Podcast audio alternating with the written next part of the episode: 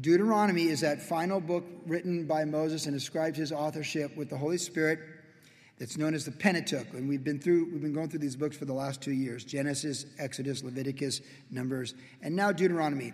We're in the final month of Moses' life. He's on the east side of the Jordan River, modern Jordan. They're all looking at the promised land. They're looking at Jericho. Their great challenge in front of them.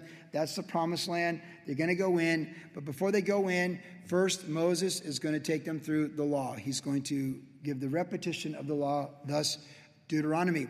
And then when you get to the book of Joshua, right after Moses passes away, the Lord appears to Joshua as the commander of the Lord's army. So first God gives them the law reminded and applied, and then he gives them the appearance of Jesus Christ in the Old Testament as the commander of the Lord's army appears to Joshua. So he gave them everything they needed.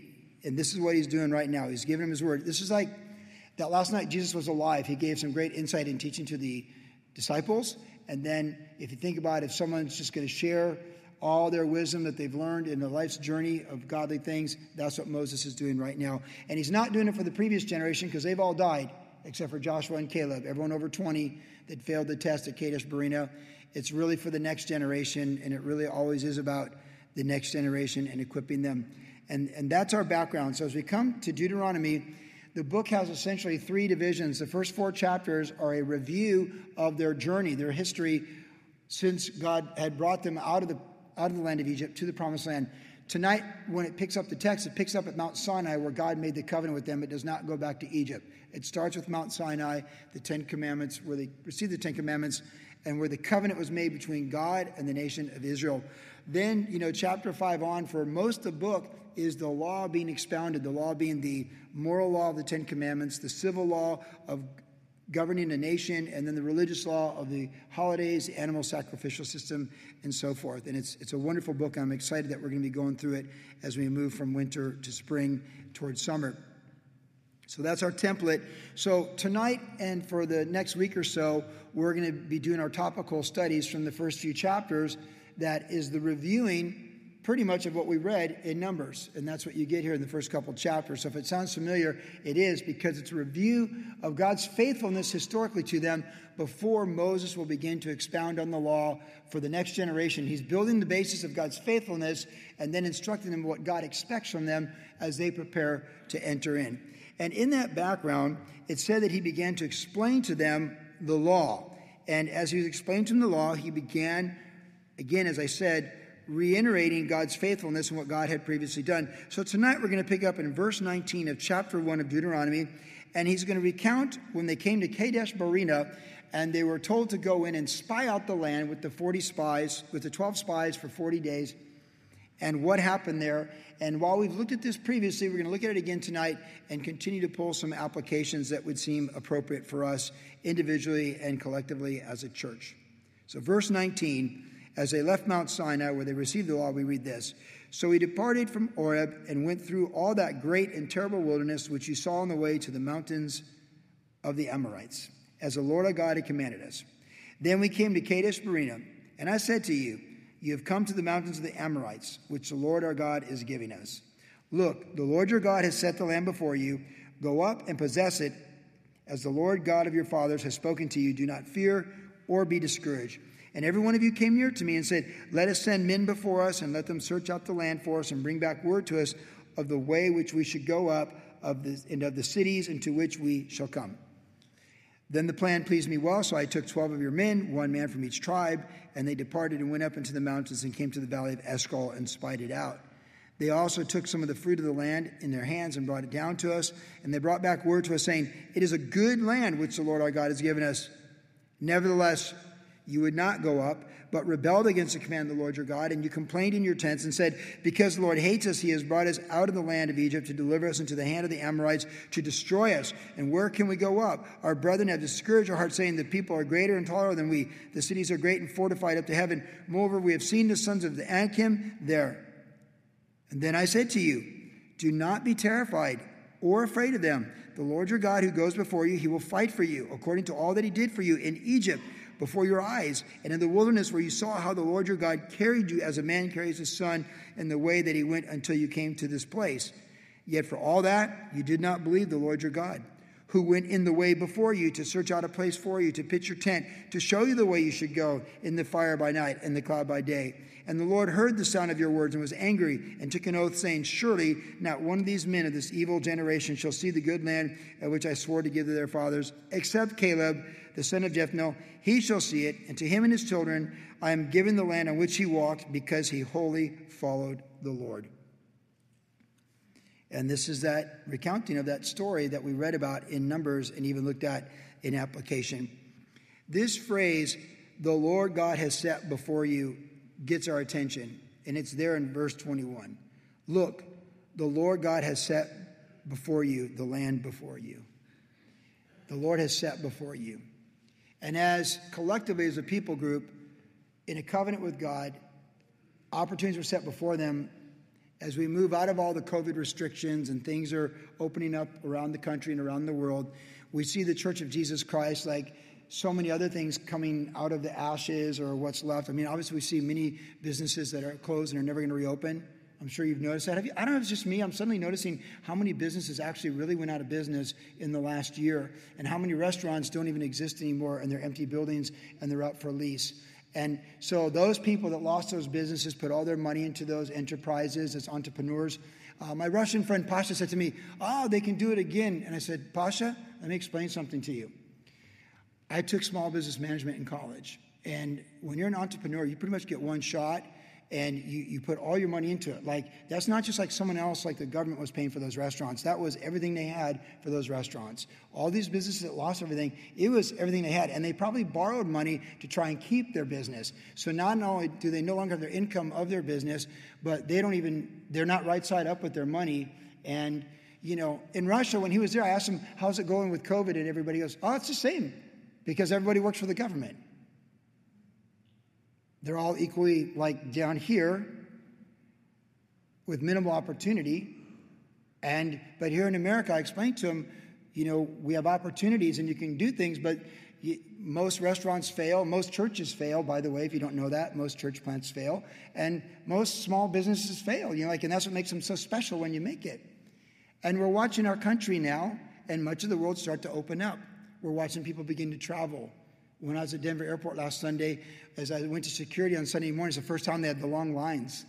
They, they were moving, but previously when I traveled to Denver, there's no line. He just walked right up. It's like, but now there's like longer lines. You can see that we're the, we're coming out of this long dark winter, as they say, and the Lord is setting before us opportunities as a church, as He's setting before all of us. Like in a lot of ways, we're all coming out of a hibernation. We're all schools, everything. We're all we're all moving we're moving towards spring. It's spring around the planet. It's moving towards spring. And not just the spring, but it's the spring for the lost year. It's like we lost a whole year, and now it's spring. And as we think about what the Lord sets before us, He's setting before us a, a new world with different things, right? I mean, you understand, like everything's just so different now. It really is. And we've all learned how to acclimate because human beings are incredibly resourceful and we've learned how to acclimate to always having a mask. Like Pasha was with me for five days. I kept saying, "You got your mask?" I, duh, duh, I have my mask. You know, always have your mask. And and some places you need it, some places you don't. But if I'm going to the bank, I still need my mask. If I'm going to Albertsons, I still need my mask, and that's just the way it is, and that's that's okay. And but we're we're coming out of this, and as I think about the context of this passage. I, I set before you, you know, the, the, the Lord, look, the Lord your God has set the land before you. And what we really want to be looking at is what the Lord has set before us. I was at Calvary Costa Mesa Wednesday night with Brian Broderson, uh, Andrew leading worship. It was a wonderful night. And then I met with Brian and Pastor John and Pasha for a couple hours in the office, Pastor Chuck's office. It was wonderful to talk about Russia and missions. And I love being around people that are enthusiastic and, and opportunistic. They see, they, they're enthusiastic and they see opportunity. They see opportunity in our country. They see opportunity in the ends of the earth. They see opportunity in everything. And it was just so wonderful to be with people like that. Then I go to this pastor's conference at Downey yesterday and today, and the, all the messages were just of uh, uh, optimistic and of opportunity and, and what the church can do. And as we're coming out of this dark winter, that this whole thing that we've been through, it's been almost exactly a year. Because remember, March 13th was when it all began. That Friday 13th, and our last service was the 14th with Jack leading us in worship. That's where the whole journey began. And we're almost there, the one year anniversary. I heard the Disneyland's opening up and it's soon. We don't know when, but they said they're going to open up. And like, this is what we're seeing. So the Lord is setting before us. We're all coming out of this. And it's not what people think so much or what governments think or want to do, whether they saw opportunity or lost opportunity during the last year. What it's really about is the kingdom of God. What it's really about is Jesus Christ on the throne over his universe, over this planet. And what's he want to do in the church of Jesus Christ, his church, going forward from this time with the current generation and the next generation. What does he want to do with worship generation? What's he want to do with the Calvary Chapel movement? What's he want to do with the body of Christ, uh, the gospel preaching, Bible teaching churches in our country and around the world? That's really what it's about. And then we break it down to you, your family. What is he setting before you? What is he setting before you in March of 2021? We had no idea what he's setting before us in March of 2020, right? I mean, the first week of 20, the first week of March is when I called Scott Cunningham and I said, hey, dude, you should, you get your stuff now while it's still there. Uh, you could see where it was going. I was getting reports from China. I was getting reports from other parts of the world, Italy, and I like, hey, we're in for something here. And but now, like, here we are. We've come through it, and I hope we've grown. I hope we're more humble. I hope we're more gentle. I hope we're more spirit filled. I hope we have more faith. I hope there's a greater brokenness and a greater anticipation and expectation of what God, who He is, a deeper understanding of Him and His character, and what He wants to do in your life.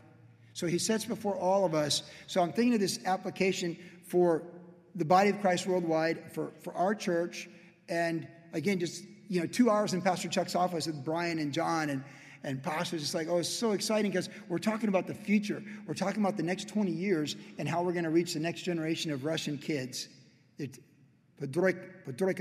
the, the, the, the, children, the teenagers. But now they're so Americanized, they say, how do you say teenager? Like, ah, you say teenager. Go figure, right?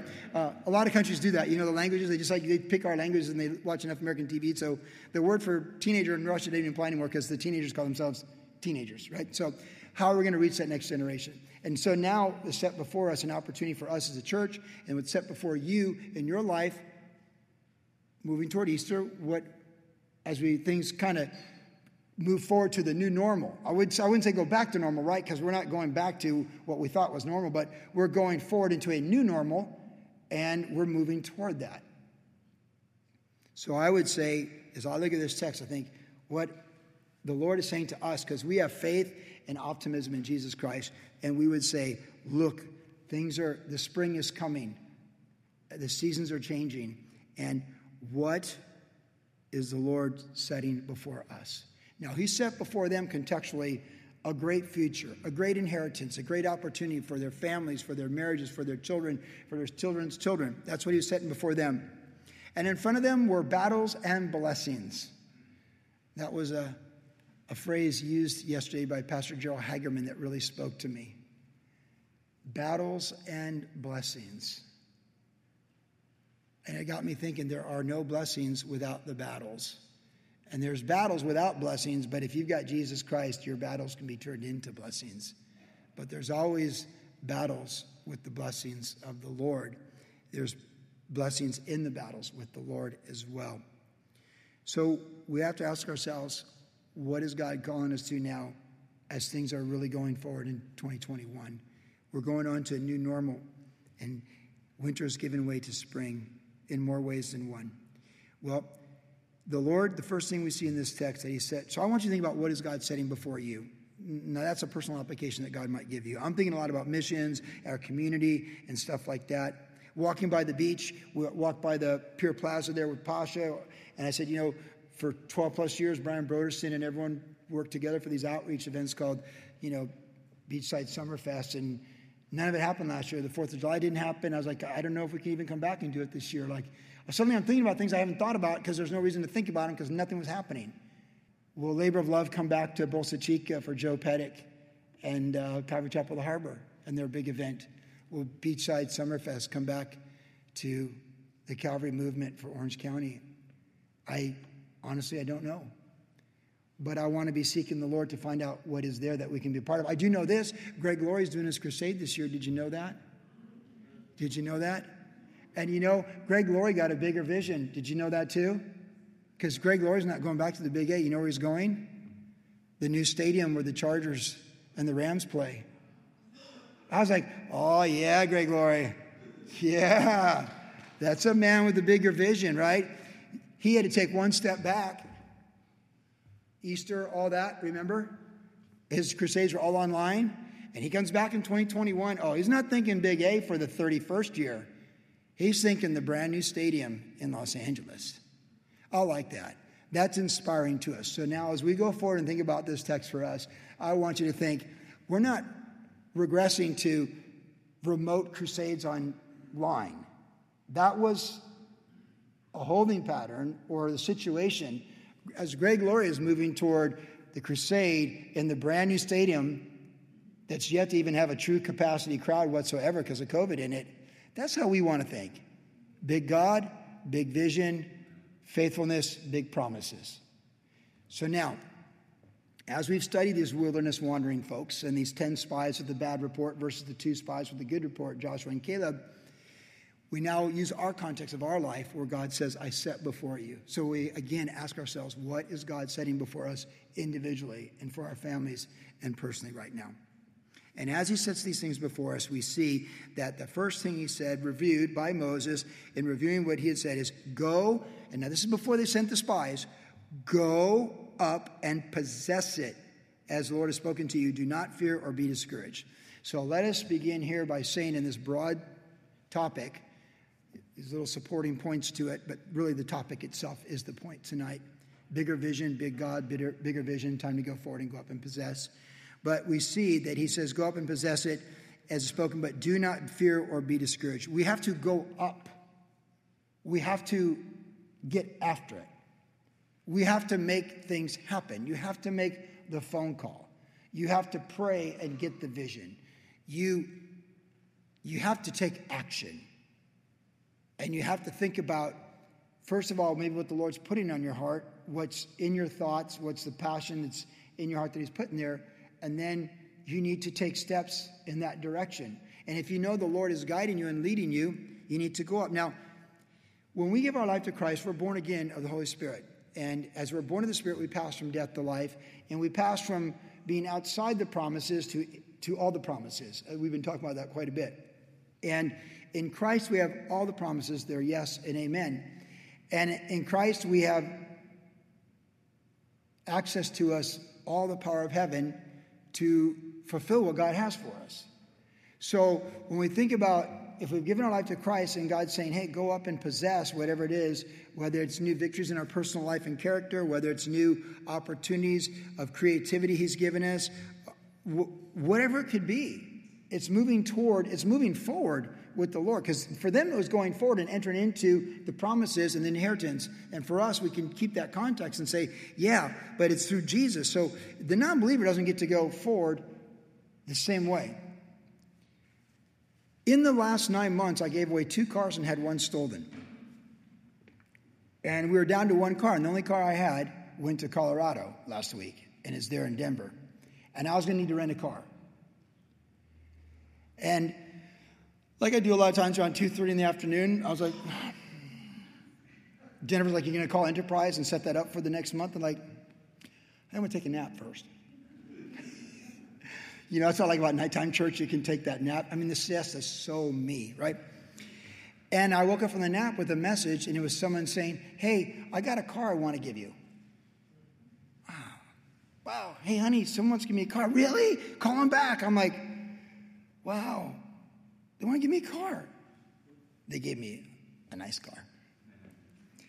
And I had to get it, so I went to Denver. I came back. I had to get it registered and small pink slip, you know, automobile club and all that kind of stuff. And I, am at the, the uh, auto body place, and um, the, he's for the smogging. It's an older car. And, I, and, um, and that guy goes, Oh, wow, this is a really nice car. It's a really nice car. I know, I know, yeah. Someone gave it to me. Really? Yeah. I said, You know, I've given two cars away this year, and I've had one stolen. No kidding. He's like, It's like circle of life, huh? And I was like, Kind of.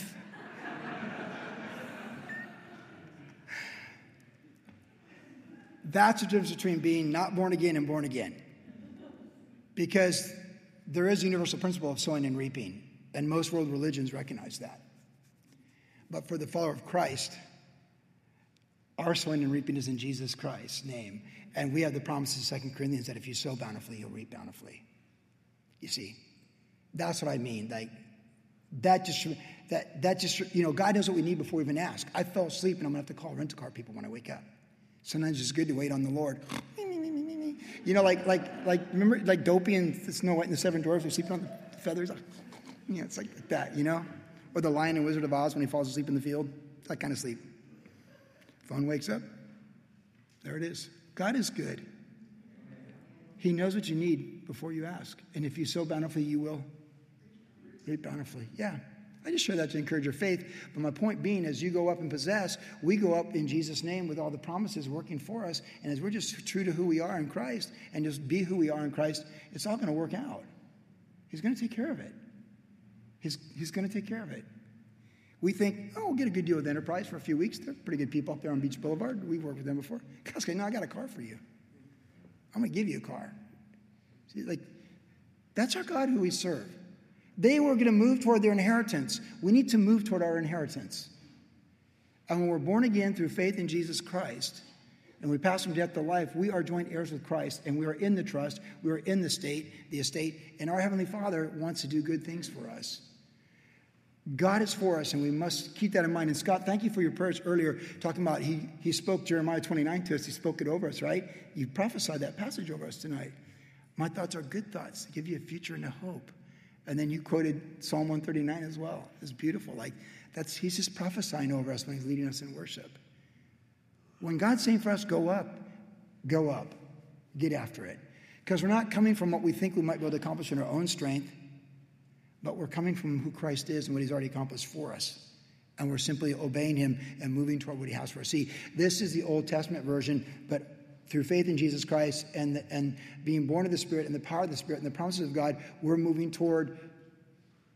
We're not in the dark groping, not knowing. We're being we're walking by faith, but we're being led by the one who died for us and rose for us. And so you get after it. So I want to remind us as you're thinking about what's out there, like Get after it. And when you think about getting after it going forward from all that we've been through in this last year, you think, well, okay, he says, do not fear or be discouraged. And that was before they went in or even spied out the land. We are tempted to be afraid. And what are we most afraid of? The unknown. We're afraid of the unknown. The new job. If you have it, the first day is coming, like my sister Barbie on Monday, her first day on the new job. Macy San Diego, she did that. She found her way there. Four years ago, when she's at rehab house, and got the job as a rehab person at Macy's as a temp during Christmas season, that was a huge step of faith to get back into society, go to work, and get paid $15 an hour and work in the shoe department. And she became like a manager, and she's really good at selling shoes because Barbie's got great people skills. And so she got, out, got after it, and she little things faithful, bigger things. And so, but on Monday, she gets on the 95 from Vero Beach, Florida, and drives to Melbourne Beach, Florida, and goes to the new Macy's with all new people. And she's not selling shoes, she's selling furniture. She's not on the taking Interstate 8 to work at Macy's where Jack Murphy Stadium is being torn down right now. She's taking the 95, new freeway, different time zone. Still a Macy's, doesn't look like her Macy's at Mission Valley. It looks like a Macy's in Melbourne from the 70s. Older looking building, but it has the Florida palm trees, not our fan palms, but the Florida palms. That's her day on Monday. She was panicking the other day. She called me up. She was terrified. Joey, Barbie, God got you across country. The car died in Mobile, Alabama. You found a way. You signed the, the closing papers at the Navy Federal in Pensacola on Thursday. I'm so proud of you. Then you got to the signing on Friday in Vero Beach. The, the pod with your stuff's arriving on, arriving on Thursday. I'm in an empty house, and I'm like, what have I done? You've gotten to the promised land, is what you've done. You've, you've gotten after it. You've gotten after the next thing. I'm just, I'm scared. I'm scared to go to, I'm scared to go to work at Macy's. Joey, Joey, because my mom's gone. She used to always have these conversations with my mom. My mom said, let her have them with you before she passed away. She's like, Joey, Joey, I'm the big brother. She's like, Joey, I'm, I'm so scared. I got a new boss. I'm selling furniture, not shoes. Barbie, God was faithful in Macy's in Mission Valley. He's going to be faithful at uh, Macy's in Melbourne Beach, Florida. You're going to crush it with furniture. You just you're gonna do fantastic. Macy's has good furniture. We went to Macy's and we're looking for a couch. They got good furniture. It'll be fine. Okay. She called me yesterday. The pod came with all the stuff. They're unloading it. Hannah and Nate showed up with the guys from the youth group to unload it and everything. Now it looks like a house. She sent me a video today. Now it looks like a house, right? The furniture, the furniture, the dog's getting more settled because the furniture that came from California is suddenly in the empty house in Florida and it's not empty anymore. You got to get after it. Go up and get it. And don't be afraid. I thought of my sister. Every mile she was driving across the country last week, was a mile farther from the known and a mile closer to the unknown. We need those trips. We should all at 55 be shaken up like that. That's a good thing. I did that when I was younger. I'm not really in a hurry to do that when I'm older, but I've done it. yeah, but I want to be in a rut. So if that's what God has to do, then you know that's okay. But we, we need those adventures. Sitting in the office with Brian Broderson, recount, recounting the first time when the Iron Curtain came down, the first Calvary Chapel pastor that got on a plane and went to Russia with the team was Brian Broderson. And we're in there with Pasha, who got saved two years later when Jeff Johnson went there and shared the gospel on the trip. Two years later. But Brian was the first Calvary pastor, because I was at Vista when that happened. They just got on a plane and made things happen. We got to go up. Nothing ventured, nothing gained. Or to quote an athlete, Wayne Gretzky, you miss all the shots you never take. So you got to go. You just got to go. So I want to remind us we're a moving people. Ours is an active faith. And yeah, there's things that'll make you afraid. If you look long enough, there are giants. They're bigger than you. Their cities are stronger. They are fortified. They're not, they're not soft. They're fortified. But it's not about what we see, it's about who we serve. And where there's the blessings, there's going to be a battle. So focus on the blessings, get after the blessings, and let the Lord fight our battles. Go up and possess it, and do not fear or be discouraged. My poor sister, oh my goodness, when I got the text, because it was the day Jennifer and I were driving to Denver last week, I got the text from Barbie, the car died in Mobile, Alabama, on Highway 10. I was like, oh Lord, of all the things I could have just like, God help Barbie. And she has a friend with her and the dog, and they're broken down on the 10 where there's no shoulder. And I've driven past Mobile, Alabama a couple times. They can't find a rental car anywhere in Mobile, Alabama because if you don't know in COVID, there's a lot less rental cars. They're harder to get. I was like, oh Lord, please, you're just so close. You're so close. It's like you're looking at Jericho. You just can't bring the walls down. You're so close. But you know, Barbie got it the next day. She, she didn't call me. She got it done, figured it out, and God, God can do what your big brother can't, right? Yeah. So don't be afraid and don't be discouraged. My sister, she was driving to the first house she'd ever owned, the cutest little house in Florida. It's so cute. And the car broke down in Mobile, Alabama. We can't be afraid or discouraged. Got, we got to get after it. It's life. Life happens. There's always a battle. Get the blessings, fight the battle. Let the Lord fight the battle and give you the blessings. Now, we also see another thing that God goes before you. It says in verse 29, Then I said to you, so when they came back, and Joshua and Caleb presented the good report, and then the 10 spies gave the bad report. They had to choose good report, bad report, and they chose bad report. And now we get insight where Moses, we, learn more about what Moses said that night. He goes, Hey, you people, what are you doing? Do not be terrified or, for, uh, or afraid of them. So don't be terrified or afraid of them. So this is a double two. Like the last one was, don't fear or be discouraged. This one, don't be terrified or afraid. The Lord your God goes before you. He goes before you. And it goes on to say in verse 31 that the Lord God carried you as a man carries his son. There are men here who have carried their children, daughter or son. There's something when you carry your own child at various times, you would carry him. You, you know, there's, but the context is a father and his son, not a father and his daughter, or a mother and her son, or a mother and her daughter. It's a father carrying his son, is the context. It's like, I think of my boys when they're younger, you know, like a father carries his son. You asked me how far would I carry my son? As far as I could till I dropped. That's how far I'd carry my son. It's amazing what you could do if your, your child's life depended upon it, how far you could go carrying your son even now. We could find strength we can't even imagine for the love of a father for a son or parents for children. God says, I carried you. Moses goes, He carried you like a father carries his son. What is wrong with you people? He carried you. You can look back. He carried you as a father carries his son. When, when you know, when they fall asleep, when they come back from Disneyland, When we lived in Cardiff, there was one day we went to Disneyland and we had all the kids, and I'll never forget, they're all completely passed out. We got there when they opened and we didn't leave till they closed. They had sugar, they had everything you could have at Disneyland, all the rides. I mean, they were out, like, I mean, like just totally out, forever out. And they're all there. And I remember that night, I've got pictures of it. All four kids are all just asleep. And I remember carrying all four of them from the car to their beds as a father carries his son. Even Timmy, little Timbo, old Disneyland, you know, wiped them out, right? The kids, some of you know that. By the way, it's a wonderful thing to know that feeling and have that memory to pull back on. Moses says, You guys, God carried you like a father carries a son. He is going before you. As he carried you out of the car when you came home from Disneyland when you were passed out, he goes before you for the next thing. He's to he's carried you in the past. He is going to go before you. He's going to go before you. So as God went before them for the promised land, he's going to go before Joshua and Caleb and all of them to enter in. He's going to go before them in all their into the land. He's going to go before them. They are going to conquer the land. Joshua is going to cast lots. The tribes are going to get their territories. It's going to be exactly like God said it would be. He's going to go before them. And so we're reminded as we think of the opportunities before us as we move into spring and coming out of this experience that we'll remember for the rest of our lives, for sure. He's going before us in the new in the things that he might be calling us to things that we know.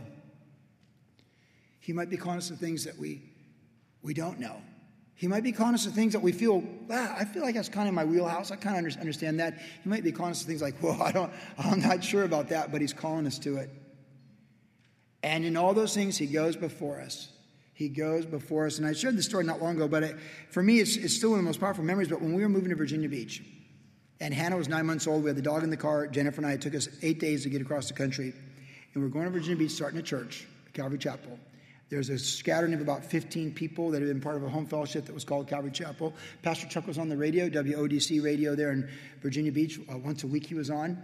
So we had a little bit of air cover to get us. You know, Pastor Chuck's on the radio. We can tag his radio spot. We're a new Calvary Chapel, city of a half million people. But the longer I, the farther I got from Calvary Vista and everything I knew, and the closer I got to Virginia Beach and everything I didn't know, I really began to like, you know, you're the husband and your husbands can relate to this. We're like, you got to keep your cool. Like you just got like, oh, it's all good, honey. you know, like, you know, sell it. You know what I'm saying? It's like, like you know, you, you know, when the parents stay calm, the kids stay calm, and when the husband stays calm, then the wife stays calm. Usually, you know, it's like. Uh, but the closer we got to Virginia Beach, I was just like, what have I done? What have we done? And in that case, there was, we were supposed to get a, there was a house. Back then, interest rates were 14%, by the way, in 1990. 14% interest rates on homes. And a lot of military in Virginia Beach. So the military would move on, and what they would do is you could assume the loan, you could just take over the house. So just, they just give you the house. It's like, you, you have my house now. Most of the houses were not right side up, they're upside down, and the interest rates were 14%. So there was a home next to someone who wanted us to start the church. It was a townhome, They're connected garages. And they said, hey, um, CBN has a fund to help pastors. So CBN has committed to uh, pay a couple thousand dollars to get you for closing costs to get you in this house, and you assume the loan. I mean, this is like 1990. The, the mortgage was like 750 bucks, right? A little th- two bedroom thing, and we're so excited. I'm like, okay, well, at least we have a place to live. We get back there. Before we get there, we find out the CBN thing fell through. So I'm in, I'm in like Tennessee thinking, oh, it's all good. You know, I'm scared, but at least we have a house. And before we get there, like, we don't have a house. Something got lost in the communication. And it's not about CBN, it's about you and the Lord. You know, the Lord give it, the Lord take it. Like, it's a bad sign. It's all good. We get to Virginia Beach after driving 3,000 miles over eight days. We pulled in a shopping center I'd never been to. We're hungry. I look around, this food, that food, sandwich. I want sandwich. I walk in there. First thing this guy, I'm so beat up, so tired. Guy looks at me and goes, dude, Joey Brand. It's like a surfer guy. Look like Spicoli. Dude, Joey Brand. What are you doing in Virginia Beach? I was like, hey, I'm moving here to start a church. No way. Pro. Hey, pro. My friend writes for the Virginia Pilot and he needs to do a religious story and he doesn't know what to do. He should do a story on you. Sure. You're thinking, how are we going to get one to come to the church? How are we going to promote the church? It's 1990. How are we going to do this? The largest paper in Virginia Beach. I don't think, I, I honestly felt like I, I'm not called. I made a big mistake. I'm trying to figure out how to save this situation. I don't have the house. I'm starving. We pull up, and I go in this, this sandwich shop. The guy says, You're Joey Brand. My friend needs to write an article for the paper about religion, and you're the article. That article ran a week later. So many people came to the church over the next two years from that article. The Lord goes before you. Now, that's what Joey Brand needed. You, you might it might be totally something different for you, but that's what he did. He meets us where we're at, and he goes before us, and he shows himself strong on our behalf. That's why I tell that. I haven't. I didn't tell that story for years, but I've told a couple times in the last year here because it's just such a profound moment. Like you're terrified. It's like, oh my goodness. And then I realize, no, the Lord is in this. There's a lot of sandwich shops in Virginia Beach. We can Google them right now. And there's a lot of shopping centers and strip malls. And that's when we came to. That's when I walked in. There's a lot of different people that have that shift. The Lord went before us. So, whatever God has for you that brings you to the point of just sheer terror over what's happening next, just know this the Lord always goes before you, and He carries you like a father carries his son. He goes before you. Jesus Christ didn't die on the cross and rise from the grave to send us to Virginia Beach and say, I'll see you in 30 years when you figure it out. He went before us because we're going to preach his name, we're going to be transformed in his character, and we're going to advance his kingdom, not by might nor by power, but by his spirit. It's his church, it's his work. You're his, it's his calling. So we get after it and we know that he, as a father carries a son, he carries, he's already carried us more than we know, and he goes before us. So get your story about how he went before you. Because you can't have that story if you don't go. If you don't go, you don't have that story. You personally need to take those steps where you get to be like, oh, wow, the Lord went before us. You need to have those divine moments, those supernatural moments, those miraculous moments where you go like, it's like when Peter, when Jesus says, go get the, go catch a fish and we'll pay the tax. And Peter catches the fish and there's a coin in there that pays the temple tax. He's like, whoa now. Huh. Peter's a fisherman. There's a lot of fish in the Sea of Galilee. I catch the one that has a coin to pay the temple tax. The Lord goes before us. He knows what you need before you ask. Take a nap. There's the car. Like he goes before us. But you got to be willing to go to see him go before you. So that's the lesson of their failure is an exhortation for our success and our fruitfulness and our faithfulness. Now there's another thing. God will show the way.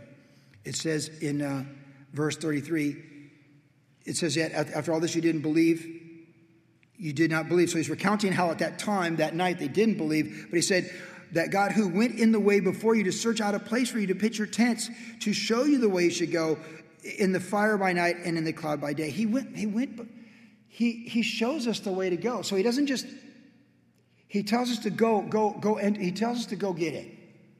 And then he goes before us, but then he shows us the way to go. So he's already gone before us, but then he shows us the way to go. So there's a destination of the journey, but he's, he's guiding us in the journey.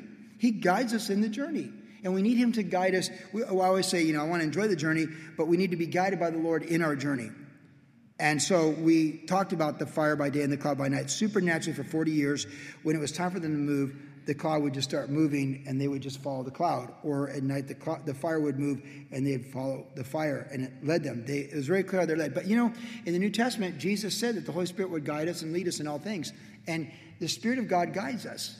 So when we think about how are we led, as we think like we're gonna we're gonna go up and possess, we're gonna go and we're afraid and we could be discouraged, and we believe God's gonna go before us, but when do we go? How do we go? Where do we go?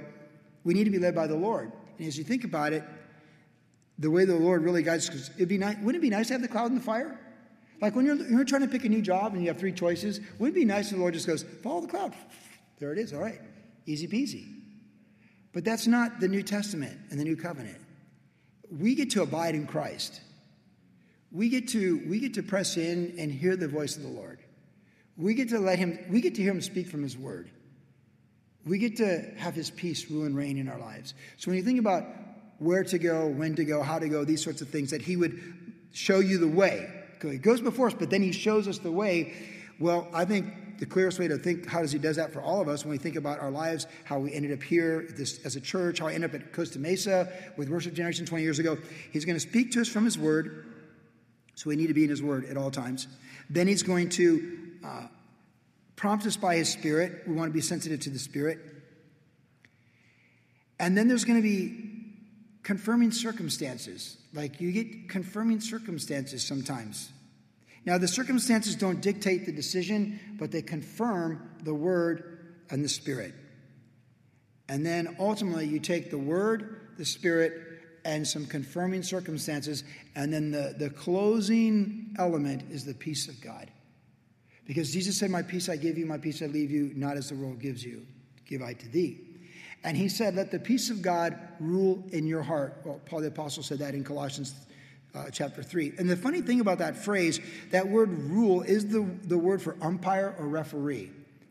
So when it says in Colossians, it has the idea of the Olympics from that timeline. Let the peace of God rule in your hearts. It's like an Olympic official at the track making sure that you're in your lane. It's a referee. That, and we would use the same term really it really truly is the same term with baseball when the umpire says he's safe or he's or she's out. Like it's let the peace rule in your heart. So there's a play at the plate. It's it's the word. It's the spirit. It's circumstances. It's there, and it's like he's safe. You know, it's like it's in. This is the Lord.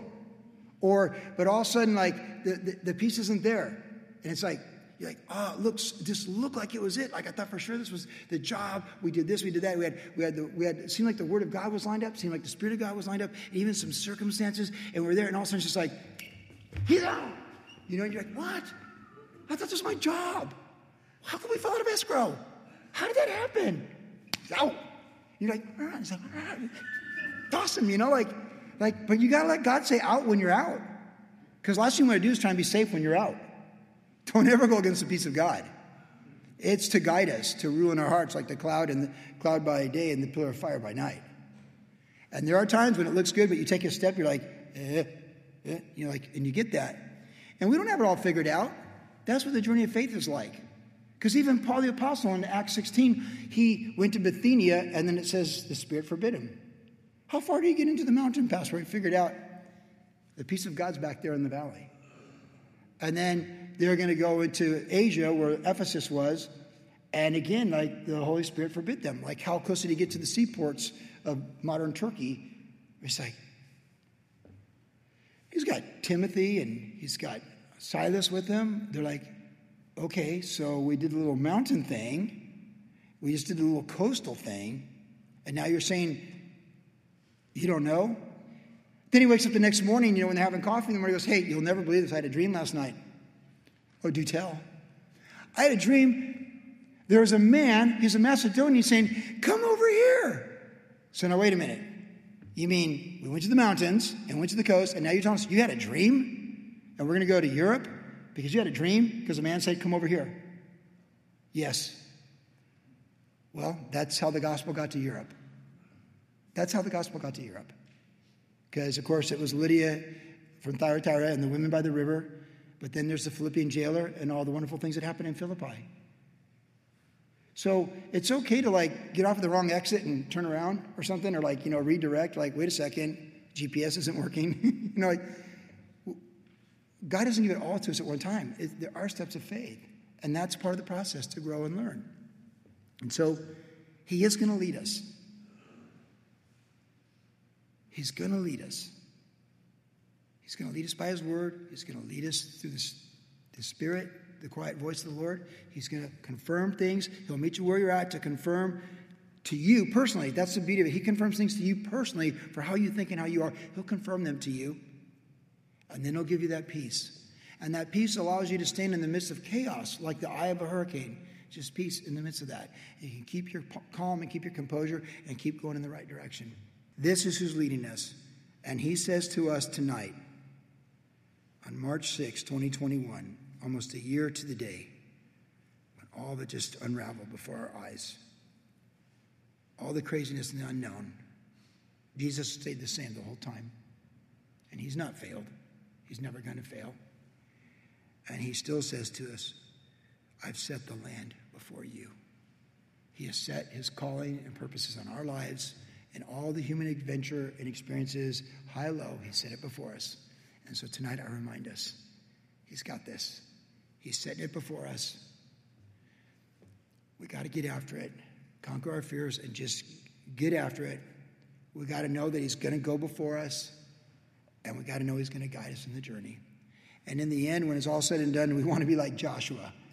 Because the one who believes is the one who enters in. And not only do they enter in for themselves, they pass on the blessing to the next generation. That's who we want to be, right? It's a reload. It's, it's the, it's the, it's, there's been a reset, and I want to be in front of it. I, I want to be in more meetings where we're sitting down and talking about what the Lord's going to do for the next 20 years in, in uh, Russia. Don't you want to be in those kind of meetings? Like to have the vision that the kingdom's advancing and how we can go forward in a new generation. That, that's what we want to be. That's who we want to be. That's, that's a future and a hope. Not thoughts of evil, but a future and a hope. That's what's in front of us.